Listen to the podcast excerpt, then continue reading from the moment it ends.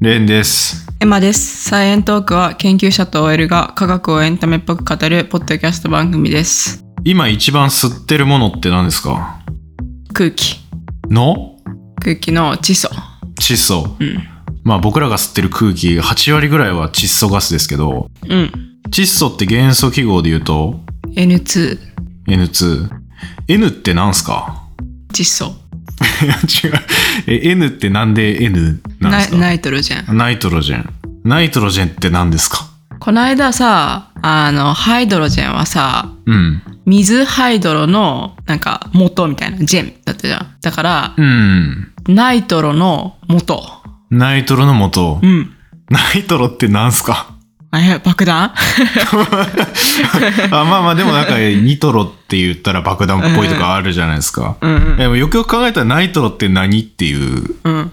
あんま知ってる人いないんじゃないかなと思って。うん。え、あのー、うんその、なんちゃらプラスジェンで、何々の元っていうところは合ってんのそれは合ってる。あ、そうなんだ。ジェンは元とか、まあ生み出すものみたいな。うん。遺伝子のジーンとかもここから来てるんですけど、うんまあ、。そういう意味では、まあ、ナイトロを生むものとか、うんそういう意味なんですけど、じゃあナイトロって何かっていうと、石の名前なんですよね。うん。うん。もともと。小石っていううん。うん。で、小石の小は、小酸ってあるじゃないですか。強い酸のね。はいはい。の小の石。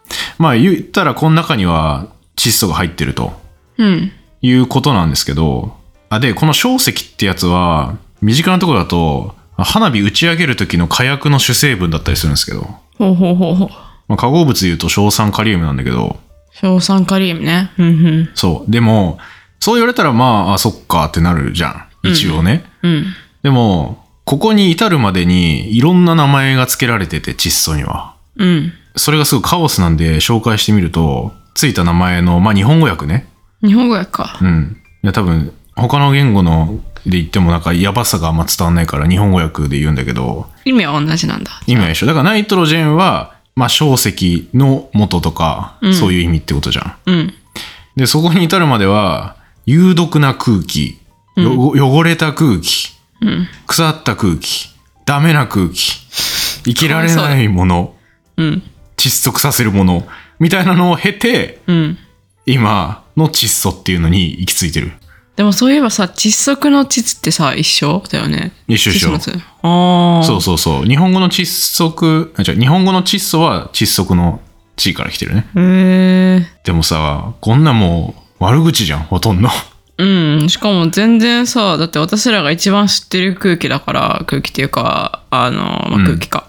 だから別にそん、そこまで悪く言う必要ないじゃんって感じだよね。そうそうそう。ちょっと言い過ぎなんじゃないかなと思って。うん、まあなんでね、今回ちょっとあの窒素の話をいろいろしていくんですけど、うん、窒素ってなんかね、意外と知らんというか、地味な感じがするというか、そんなイメージないですかなんか酸素とか二酸化炭素に比べると。ああ、そうだね。酸素とか二酸化炭素とかの方がうん。よく、あの日常で耳にするよね。そうそう。でもなんかださ、あえて窒素だけ使ってさ、よね、あの安全にすることもあるよね。あー爆発しないように。うん。うんうん。そういう意味ですごく重要じゃないそういう意味では重要。何かしらを製造する時とかに窒素を置換してさ窒素雰囲気からやったりするじゃああ、そうね。んうんこれ伝わるか なまあ、不活性ガスとか言うけど、うんわかりやすいのが、あの、ポテチのうん袋の中に窒素ガスを封入して、うんしたら酸化がされなくなったりする。うんまあ、保存できるっていう効果ありますけど。うんうんえでもって考えたらさ窒素はじゃあ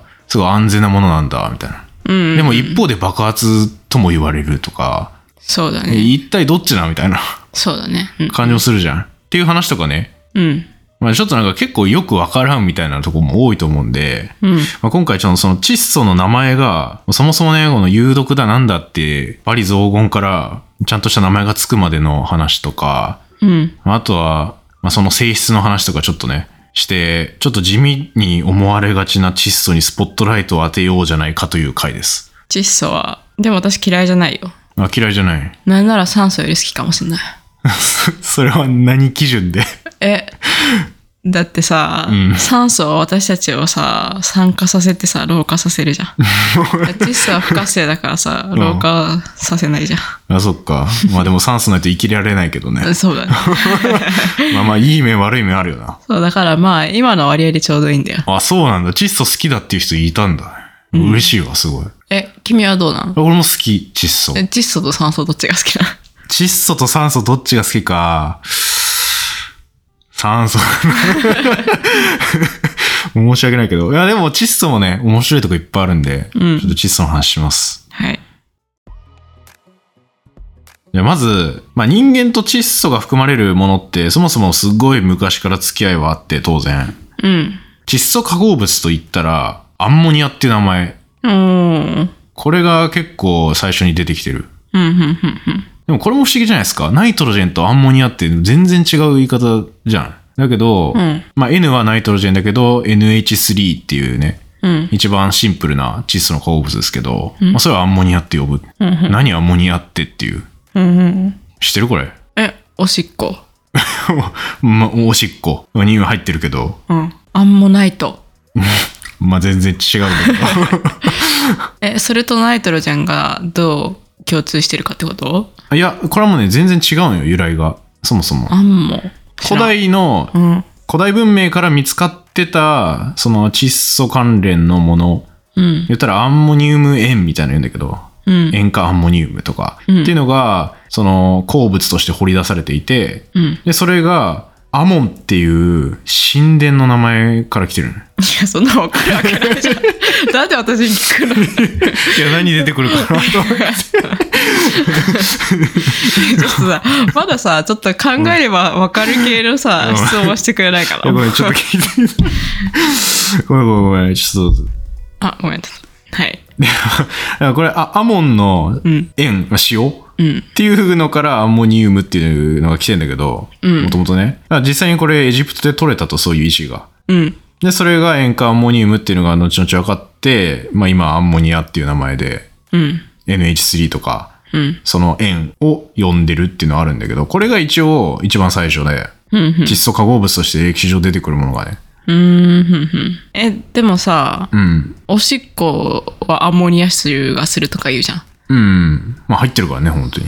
はアンモニアとしてあるのもう ?NH3 としておしっこある。入ってるはず。うん。ああ。そういう意味ではさ、うんその塩化アンモニウムが見つかる前からさもうずっと私たちが人間じゃない時からあるってことだよねああ、まあそうね。うんまあ当然あって名前ついてないみたいなああことよね。いやだからなんか窒素化合物で、うん。あの初めて使ったのは塩化アンモニウムだみたいなみたいな感じの言い方をしてたからうん。でもなんかもうそもそもあるよねみたいな、あーそれ言ったら窒素もそうか それはね、で、そんなん言ったら人間の体ってアミノ酸からできてるから、もう。あーアミノ酸のアミノは N ですからね。窒素ですからね。じゃあえ何その塩化アンモニウムは何が初めてだったんまあ、ものとして人間が初めてその取って名前つけたみたいな。えもうその時から塩化アンモニウムって名前だったのだから、アモンの塩っていう、あ、へー塩化アンモニウムとは言ってなかったけど、アモンの塩ってい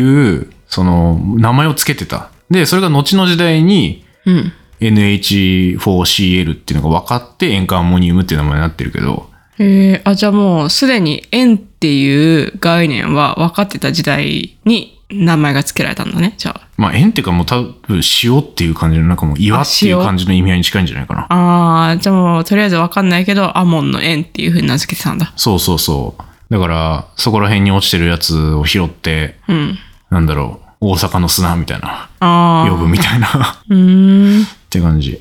で、まあ、これアンモニアの起源なんだけど、うんでそことは全く独立して、さっきのナイトロジェンのナイトロって出てくるんだけど、うんこれさっき言ったように小石っていう、まあ、石をね、うん石がナイトロみたいな名前がついてたんだけど、これすごいややこしくて、これ実は一回再編とかでも出てきてるんですけど、ナトロンっていうものがあって、えー、出てきたっけそう、これはね、ちょっと第何回か忘れたけど、化学編の最初の方にミイラの話したんですよ。ああはいはいはいはいで、そこで出てきてて、ミイラのその防腐剤みたいな。うんふんふんふんふんなんかその話したねそうそう。で、ナトロンっていうものがあって、これがナトリウムの語源ですよっていう話をしたんですよね。ああはんはんで、ナトロンとナイトロジェンって結構似てないですか似てる。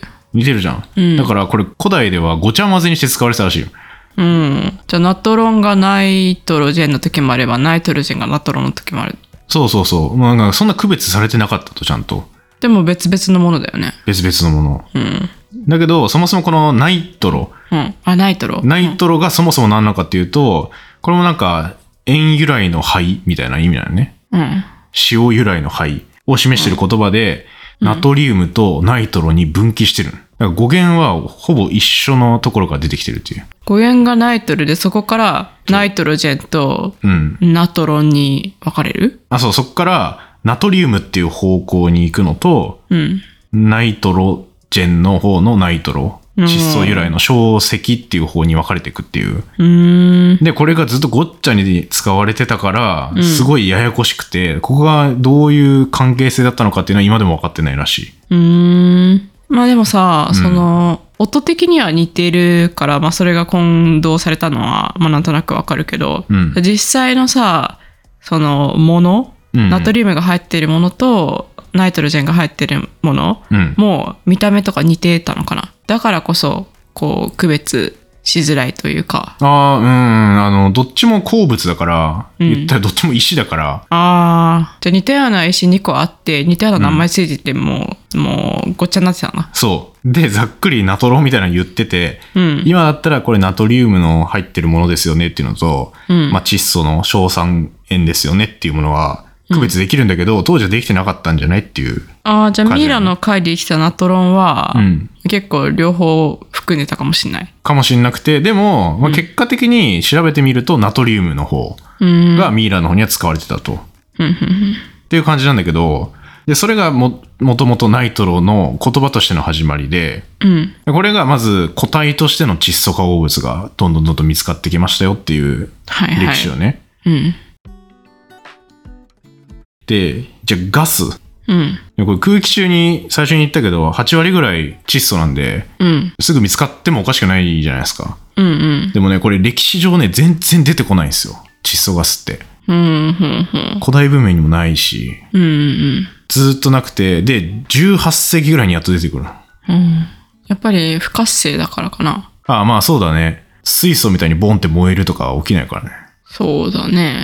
だし、まあ、匂いもしないし、うんうん見つけにくかったってことなんだけど、こんだけいっぱいあるのに。うん。うん。で、これ結構、なんて言うんだろう。最後の最後に残ったもの感がすごいというか、残り物感がすごいんだけど、この窒素のガスが見つかったのって。うんで、そもそもこれ空気の研究とか、今までも炭酸とか水素の話とか、うん。うん。サイエントークでしてきましたけど、そもそも空気って複数種類ありますってなって、うん。で、その複数種類のものから、燃えるもの、燃えないものとか、うんそういうのはざっくり分かってくるわけよね。うん。で、基本的にだから燃えるかと動物をその空気の中に入れてどうなるかっていうのを実験してたみたいな。っうんうんうんていう話だったんですね。うんうん。じゃあ、なんか物燃やして、燃やし終わった後の空気は火を消すっていうのは分かってたのよ。うんうんまあ言ったら酸素消費して二酸化炭素が出てきて充満するんで。うん。うん。その二酸化炭素をじゃあ取り除いたら何残るのって調べた人がいたのよ。うん。これ二酸化炭素を見つけた人がやってる。うーん。あ、じゃあその人はもうすでに、あの、酸素とか二酸化炭素は空気に占める割合が結構少数派というか、そんなにあのいっぱい占めてないっていうことはなんとなく分かってたんだ。全然分かってない。あ、分かってないのうん、全然分かってない状態でやってる。うーん。てかそもそも酸素っていうものがあるってまだ分かってない。まだあのフロギストンだと思ってた時代なんで、あ、そっか。え、固定空気見つけた人か。そう、これジョセウ・ブラックさんっていう人でう、ん。炭酸の歴史のところで出てきたんだけど、まあ、なんか物が燃えたら二酸化炭素が出てくるぞっていううん。のは分かってて、で、二酸化炭素を吸着する液体みたいなのも分かってた。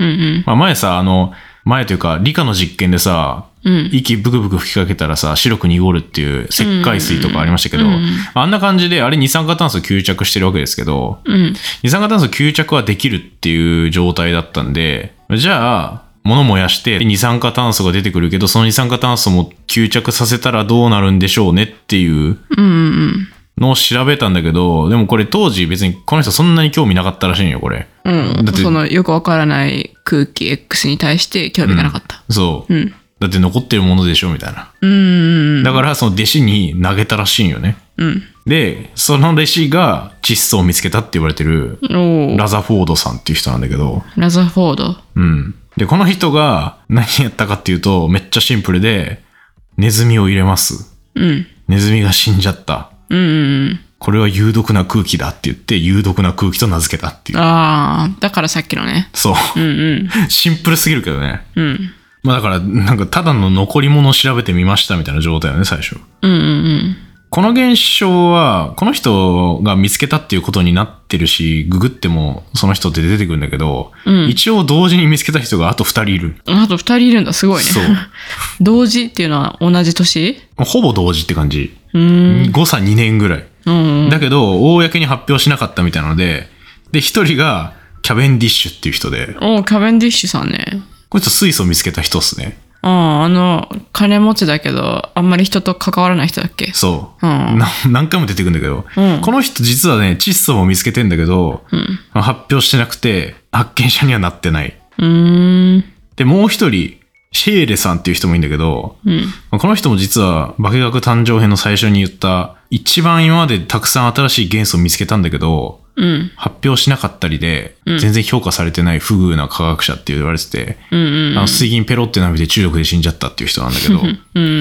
このこの人も一応窒素を見つけて、まあなんかあの汚れた空気とか、うん。まあダメな空気みたいな名前をつけてたんだけど、うんうんだからまあ、言ったら同じような性質は見つけてたよね。特に何も反応しないし、うん。うん。生き物殺しちゃうし、まあなんかしょうもない機体だわみたいなうん。感じの名前を付けられてたと最初。なるほどね。うん。っていうのが一応窒素の発見として言われてるのがこんな感じですね。うんうん。でもみんな、こいつは有毒なガスだとしか思わなかった。そうそう。うん。まあでもこれってさ、今の考えだったらだって酸素も二酸化炭素も言ったら毒じゃねみたいな。うんうんうんうん。それだけだとね。っていうかそもそもなんでこんな窒素多いんだ ?8 割もあるんだ。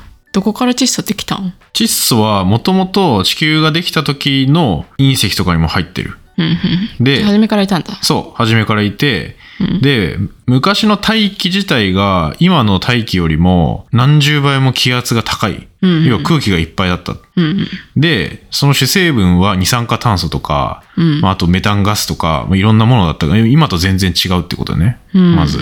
で、酸素は全然ないと。うん。で、そっから地球が冷えてくると、二酸化炭素はどんどん海に溶けて、岩に取り込まれて、割合としては減ってく。うん。で、生き物が生まれて酸素は出すんだけど、まあ、二酸化炭素吸い込んで。あそういうのが続くと、一番多かった二酸化炭素はどんどん減ってく。うんでも、まあ、窒素の割合はずっと一定だと。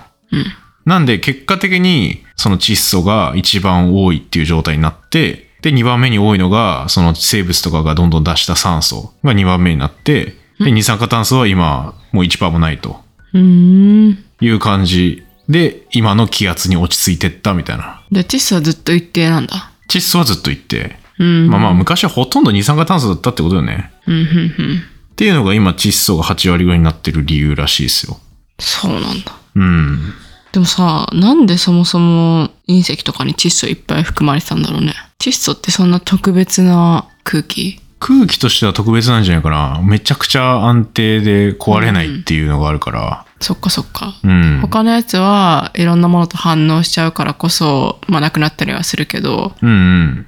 窒素はそもそも安定だからだからそもそもの隕石にもいっぱい含まれてたのかそうそうそう。それこそ CO2 なんてすぐうんなんかの円になっちゃったりしてうん岩石になったりとかするし、とか水溶けやすいとか、うんあとは水素は地球からどんどん出てってるっていう話もあるけど、軽いから。うだんから昔はもっともっと水素とかヘリウム地球にあったけど、もう今逃げてっちゃってるわけどね。でも窒素は そこまで軽くはないからずっと地球に保持されてるみたいな。ほうっていう条件がいろいろ重なってじゃないかえアルゴンとかってさな。うん。安定だったっけアルゴンは安定。で、アルゴンも途中から一つずつ地球には増えてってるって感じ。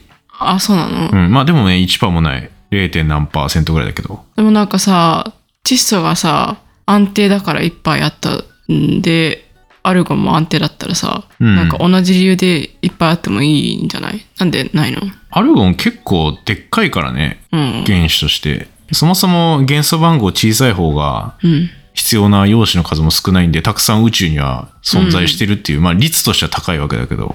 そっかそっうか。ん。窒素は安定なガスの中でも一番元素番号が小さい。そうだね。ヘリウムも安定だっけヘリウムはまあ安定は安定だけど、反応はしないけど、しなければ軽すぎるからどっか行っちゃうんか。そうだね。ああ。じゃあ軽すぎず、そして重すぎないからいっぱいいる。うん、っていうことじゃないかな、理由としては。うーん。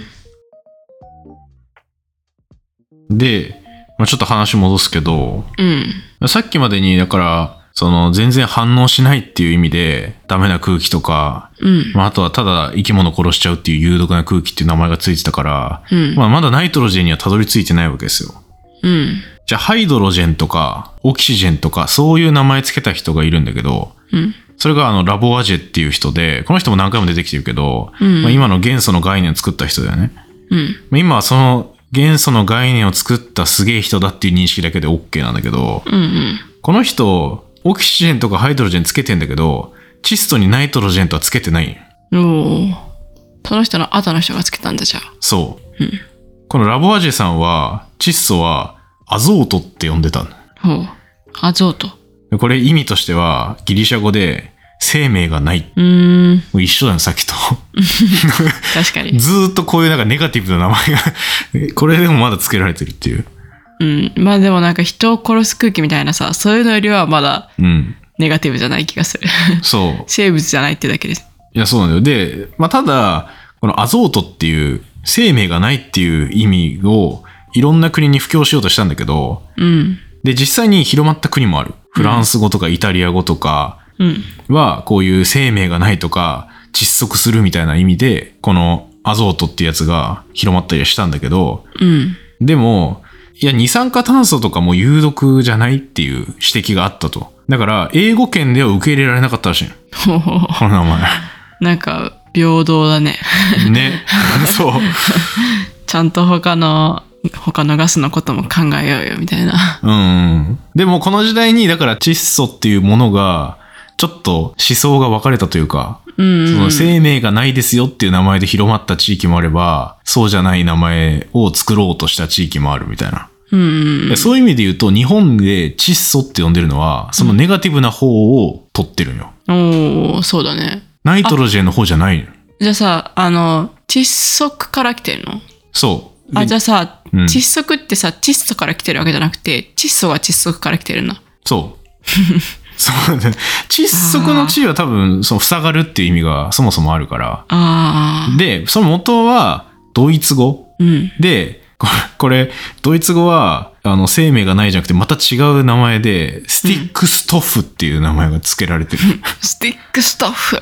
そう。で、 でこれが窒息を意味してる。ああ、なんか窒息っぽいな、なんか。 え え名前が響きが。スタッフみたいな。スティックストフ。うんこれちょっと読み方合ってるかわかんない。うん。 で、これが日本に伝わって、窒息っていうイメージがあったから窒素になってる。うーん。だからある意味このラボアジェさんが付けたっぽい名前が日本にまで伝わってきてるっていう感じだよね。うーん。さっき言ってた、うん。フランスとかイタリアもそういうネガティブ系の語源なの、窒素は。そうそうそう。へえ。だからこのアゾートっていうやつが結構広まってて、うん。で、これ完全に英語でなくなったかっていうとそうじゃなくて、一部の窒素原子が入ったうんうん。化合物ってアゾとか言うんよね。うんうん。アゾ化合物みたそう。いなね。アジドとか。うん。そういうのはここが治りっていう。うーん、なるほど。じゃあフランスとかもアゾみたいな感じのうん。音で発音されるんだ。そうそうそう。でも、まあ今は英語でう、んその元素記号っていうものが普及して N で統一されてるから、うん。そのものはナイトロジェンって呼んでると思うけど。うん。でもこう面白いよね。一個の元素なのにさ、なんか呼び方が バラバラというか、うん。統一されてないっていう感じ。でも結局、英語圏の人が、いや、じゃあ、そんなネガティブなイメージはやめようって言って、ナイトロから生まれたものだから、ナイトロじゃにしようって言い出したの。まあでもこれ英語圏っていうか、うんその次に生まれてるフランスのまた科学者なんだけど、あ、そうなんだ。このシャプタルさんっていう人がいるんだけど、んラボアジさんよりちょっと後輩ぐらいのうん。人かな。この人フランスの超有名化学研究者で、うん。ナポレオンの大臣とかまでやってたような人なんだけど、すごいね。研究者でもありつつ、うん。でこの人がネガティブな意味の窒素で普及しないっていうので、まあ、小石から生まれてるっていう意味で、ナイトロジェンっていう名前を考案して、うん。で、それをいろんなところで提案して定着したとうん。いうふうには言われてる。すごいね。なんかこの人はね、その化学を普及させるのにすごいたけてた人というか、うん。なんだろうね、今で言うサイエンス コミュニケーターみたいな感じなのかな。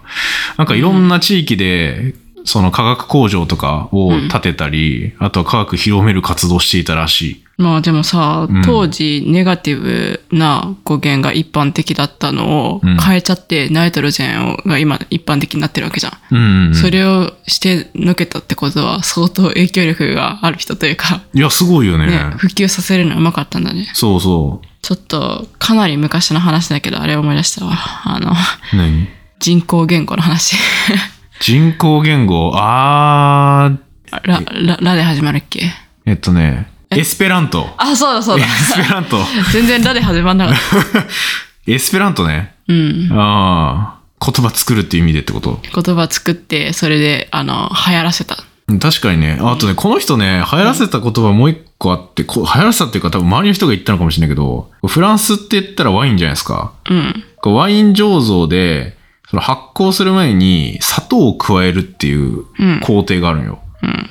そしたらアルコール度数が上がるっていうのがあって、うん。これ考えたのがこのシャプタルさんで、うーん。これシャプタリゼーションっていうらしい。へえ。動詞になって、 動詞というか名詞なのかな日本語で補糖って言うんだけど、うん。補充する糖っていうね。うん。これワイン知ってる人だったら知ってんのかなワインの和さんは知ってんじゃない知ってるかもしれないよね。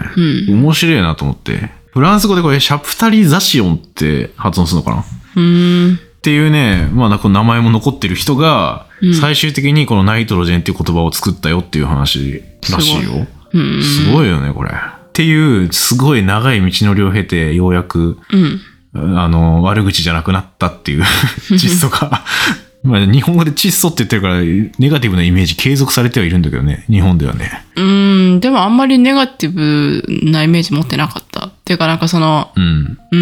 窒息から来てるって言われてみたら、あーって感じだけど、うんうん。なんか、あの、私はどっちかというと窒息がうん。窒素から来てると思ってたから、あだから窒素はもっと別の語源があるのかと思ってた。うんそうじゃなくて窒息っていうのがあってあ、、そうそう。そこから窒素来たんだっていう。そう。これ日本に持ち込んだのは、うん前も言った江戸時代に、宇田川洋藩っていう人が、うん。あの、かっこいい、あの、化学入門っていう、うんうん生味階層っていう本を出したっていう話をしたんだけど、前。うん。うん。で、そこでつけてんだけど、これなんかすごいなと思って。だって、別に他の漢字でもいけそうじゃないというか、窒息、毒って考えたら毒素になっちゃうなとか思うけど、なんか、あーそう。なんか付け方他にもできそうだなっていう。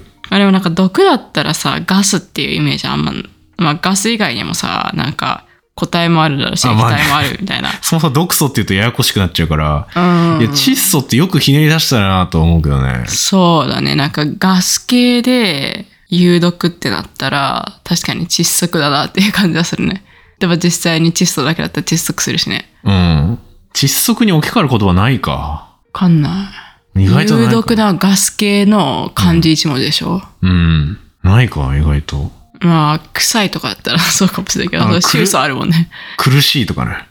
ああ、でも苦しいもさ、ガスな感じしなくないクソになっちゃう。 クソ。苦しい。そうだったら。あまあ、確かにそう考えると、臭素もなんか臭いから臭素なのかな、みたいなね。 そう、臭素かわいそうだな。すごく悪口じゃん。悪口だよね。なんか一番悪いイメージない臭素うん。ひどくないひどいね。結局、窒素、安全なイメージと危ないイメージあるけど、うん。どっちなんっていう話、最後にして終わります。あ、はい。さっきまで言ってきたように窒素ガスはすごい安定なんですよね。うん。もう地球で何が起ころうがずっと残ってたぐらい安定なんですよね。うん。まず。だから、ポテトチップスとか飲み物の空いたスペースには窒素ガスが入れられて余計な酸化とかうん。起きないようにされてますよっていう、まあそういう恩恵に僕たちは預かってるわけですけど。うん。まあだから基本ガス自体は安定なんですよ。窒素の。うん。N2 だったら安全。 N2 は安定で安全。まあでも、全部窒素だったら窒息しちゃうけどね。 そう、そこで、呼吸をそれでやろうと思ったら毒だけど。うん。まあこれ大体何でもそうですね。確か酸に酸素だって濃いと毒だからね。確かに。っていう話だけど。じゃあ、そのガスができるとき、うん。これ超安定ってことは、それができるのって、すごい起きやすいんよね。反応として。っうん。ていうのがあると、別のものから一気にその窒素のガスになるってことが起きると、うん。それってもうすなわち爆発になるわけですよ。いきなり体積が大きくなって、うん。ちっちゃい粒からさ、その気体って体積大きいんで、ボンと体積ができると、もうそれすなわち爆発なわけですよ。うん。だから、窒素ガスができる時は危ない。うん。うん。うん。で、最初に言った、このナイトロジェンのナイトロで出てきた小石は、言ったっけ言ったか花火打ち上げる時の火薬の75%は、この小石です。うん。で、これ何が起きてるのかというと、これ花火を打ち上げた時にね、で、残りが炭素と硫黄でできてんだけど、この花火ってね、花火で説明するのが分かりやすいかなと思って。花火って打ち上げられて点火されると、小石って NO3 なんですよ。のカリウム塩。うん。うん。で、NO3 の O3 つは、こうむちゃくちゃ離れたがると。うん。なぜなら N2 になった方が安定だから。なんで酸素はもうとにかく離れて他の炭素原子とくっついて CO2 になったりとか、うん硫黄原子 S とくっついて SO2 になるとか、っていうのがバーって起きて、で、いきなり窒素ガスがいっぱいできると。うん。それも石から窒素ガスになるんだ。そうそうそう。まあ言ったら火薬ですよね。うん。うん。でこれがもうめっちゃ一瞬で起きるんで、いきなりボーンと大きくなって、摩擦熱もすごい出るし、うん。で、その結果、火薬が爆発するっていうのが起きて、うん。まあ花火が見えると。っなるほど。ていうことなんですよね。まあじゃあ、裏表ってことだね。安定ってことは、うん。一方で安定になるために爆発するからうん。不安定。そうそうそう。だから N2 の状態だったらもう OK なんだ。 N2 の状態だったら安定です。うん。でもそういう NO3 とかだったら不安定で、あの、あんまり安全じゃないってうん。ことですね。だそれこそ、うん。この間キーホルダー売りましたけど、TNT とかね。うん。まああれも、それこそ鳥ニトロトルエンで、うん。ニトロって NO2 ですけど、うん。それが3つ入ってるうん。トルエンなんで、鳥ニトロ超やばいね。超やばい。うん。めっちゃ N2 出る。だからめっちゃ爆発するんですよね。うーん。っていうね TNT はだからこの爆薬のスタンダードというかうん。基本世の中の爆弾の威力とか TNT 換算とかされますからねへえ。 TNT の何倍とかうんうん。何トン分の爆発力とかへえ。言われたりするんで単位みたいになってるんだ。あそうそうもう単位になってる TNT が1トン分のエネルギーを 1TNT トンうんうん。と呼ぶえー、HTNT トン ?TNT10 トンみたいな。いや10トンじゃない TNT トンっていう TNT トンえポケモンのメガトンパンチとかメガトンキックってこれから来てるのかなー、うん。確かに。 TNT 換算かもしれない。そういう爆弾になる面もありつつ、まあ、逆に今回話さなかったですけど、ハーバー防止法とかね、お空気からパン作るってやつ、空気からパン作る。うん。聞いたことあるでしょ、多分。うん。ある。習うよね、これ。うん。窒素固定ってやつですね。うん。アンモニアを作って、それ肥料にして、うん食べ物いっぱい作れるようになりましたっていう話がありますけど、まああれも窒素なんでうん。大事なんですけど、まあ今回は時間の都合上割愛しますけどね。はいはい。とか、まあいろいろね、窒素だけで実用的な面もいっぱいあるんですけど、まあ、今回は、このなん窒素が見つかった背景とか、うん。あと名前がどうやってついたっていう話を中心にしてみました。はい。まあでも、普段、めちゃくちゃお世話になってるというか、めちゃくちゃ私の身の回りにある、私たちの身の回りにある窒素くんのことを知れて、よかったんじゃないですか。でもお世話になってるはなってるけどね。周りにある窒素にはそんなにお世話になってないかもしれないけど、ああ周りにある窒素にはお世話になってないけど、まあなんか、普段さ、一緒に触れ合ってるわけじゃん。まあね、あ、でも、あれか、周りの窒素なかったらでも、それはそれで酸素の濃度濃すぎてうん。死んじゃいますね。え逆にさ、周りの窒素を、なんか、生体反応で使うみたいなのはもう全くない。植物とかがやってるああ、窒素とか。固定ってやつですけど。ああ、工業的にやったりとか。あ、そうね。工業的にそういうのはできたりするけうど、ん。そっかそっか。基本僕らは全然使ってないですね。うーん。まあでも、干渉剤としては非常に助かってんじゃないですか。まあ、ポテチをさ、腐らせないようにするのもしてくれてるし、うん。ね。 さっきからそればっかり言うけ ど。でも結構な商品に窒素多分入ってるんじゃないかな。うんうんあーとかスマホ作るときとかも多分窒素ないと作れないんじゃないかな。半導体とかうん。うん。作るときに不活性ガス化で作業するとかやんないと。てか大体の工場とかって、多分どんな製品作る時も、あの、窒素の、窒素でやると思うけどね。使ってるか。うんうん。じゃないと爆発しちゃうから。まあその不活性化みたいなものでめっちゃ必要だったりとか、正直窒素を実用的に使ってるものはまだまだいっぱいあると思うんだよね。うんうん。そういうのはぜひまたコメントで教えてください。はい。ちょっとね、喋りきれないです、正直。うん。液体窒素の話とかもしようかなとか思ったんだけど、ああ、うんうんうん。ちょっと多すぎるなと思って。確かに。またね、そのうちします。 はい。多分窒素関連の話、だって肥料とかも出てくるしう、んうんいくらでもあるから、うん。うん。まあそれはまた今度ってことで。はい。はい。という感じです。じゃあ最後、サイエントークはこんな感じで毎週科学のおしゃべりをしています。フォローやポッドキャストの評価、エピソードの感想を X やお便りなどでいただけると嬉しいです。また、サイエントークラボというサポーターコミュニティや関連番組などもありますので、サイエントークの公式ホームページをチェックしてみてください。あと今絶賛、ポッドキャストアワード投票受付中ですんで、はい。今月中かなもう。 ?1 月中締め切りぐらいだったと思います。うんうん。まあ、それもね、良ければ投票お願いします。お願いします。という感じで、以上です。ありがとうございましたあ。りがとうございました。